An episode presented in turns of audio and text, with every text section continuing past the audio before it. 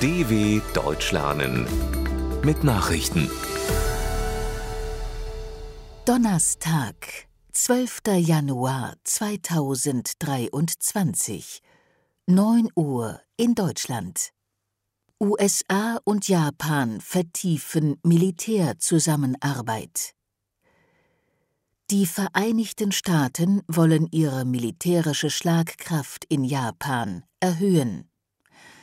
Es gehe darum, die Abschreckung in der Region zu stärken, sagte US-Verteidigungsminister Lloyd Austin in Washington bei einer Pressekonferenz mit US-Außenminister Anthony Blinken und den japanischen Amtskollegen Yasukazu Hamada und Yoshimasa Hayashi.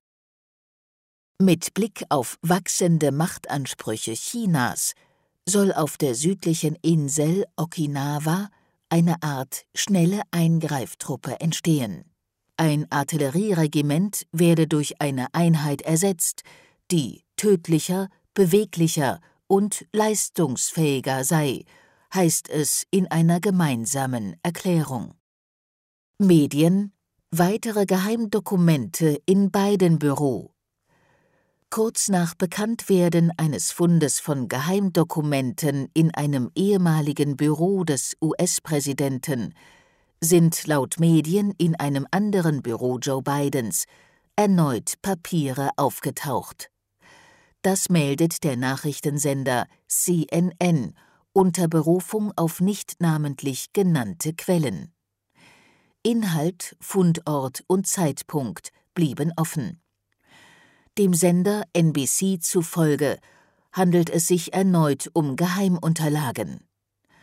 Am Montag war öffentlich geworden, dass Biden geheime Unterlagen aus seiner Zeit als US-Vize unter dem damaligen Präsidenten Barack Obama in privaten Büroräumen im Penn Biden Center in Washington aufbewahrt hatte Russland und die Ukraine vereinbaren Gefangenenaustausch.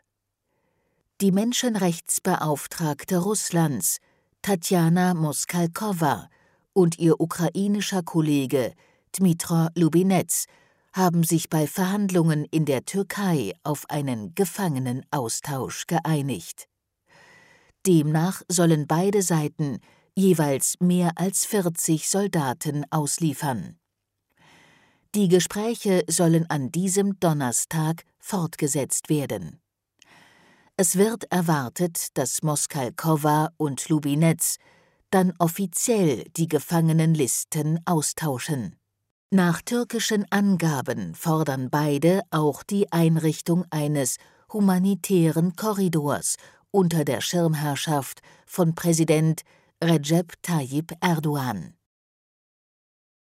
Baerbock will Äthiopien enge Partnerschaft anbieten. Bundesaußenministerin Annalena Baerbock und ihre französische Kollegin Catherine Colonna reisen an diesem Donnerstag zu einem gemeinsamen Besuch nach Äthiopien.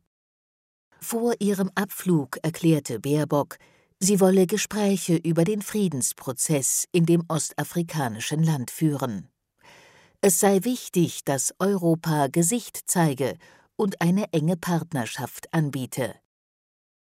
Zum Auftakt sind Treffen mit Präsidentin Saleh Work Saudi und Ministerpräsident Abiy Ahmed geplant. In Äthiopien war im November ein zweijähriger Konflikt in der nördlichen Region Tigray durch einen Waffenstillstand beendet worden. CARE veröffentlicht Liste medial vernachlässigter Krisen. Die zehn größten medial vernachlässigten Krisen liegen laut einer Erhebung der Hilfsorganisation CARE alle in Afrika.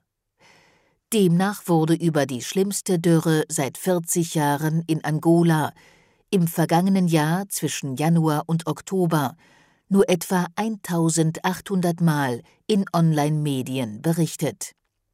Zum Vergleich über die Eröffnung der Olympischen Spiele in Peking erschienen 285.000 Artikel.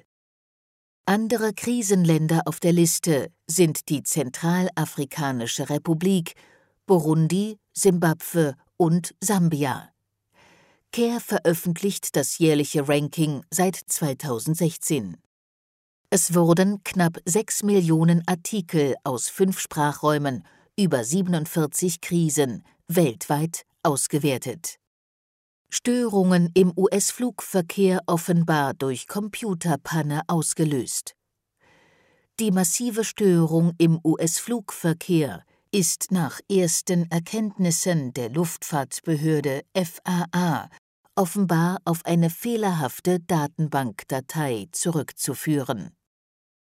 Hinweise auf einen Hackerangriff gebe es nicht, teilte die FAA mit. Die Untersuchungen liefen aber noch. Die fehlerhafte Datei habe nicht nur das Hauptsystem betroffen, sondern auch das Backup-System, sagten mit den Untersuchungen vertraute Personen. Wegen der 90-minütigen Störung waren in den USA 9600 Flüge verspätet, mehr als 1300 wurden gestrichen. Die Auswirkungen auf Langstreckenflüge zwischen den USA und Europa waren gering. Rockgitarrist Jeff Beck gestorben.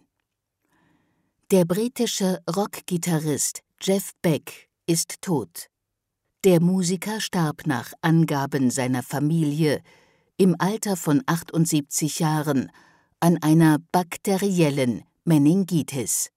Der achtfache Grammy-Gewinner spielte seit den 1960er Jahren mit Musikgrößen wie Jimmy Page, Rod Stewart, Mick Jagger und Stevie Wonder zusammen.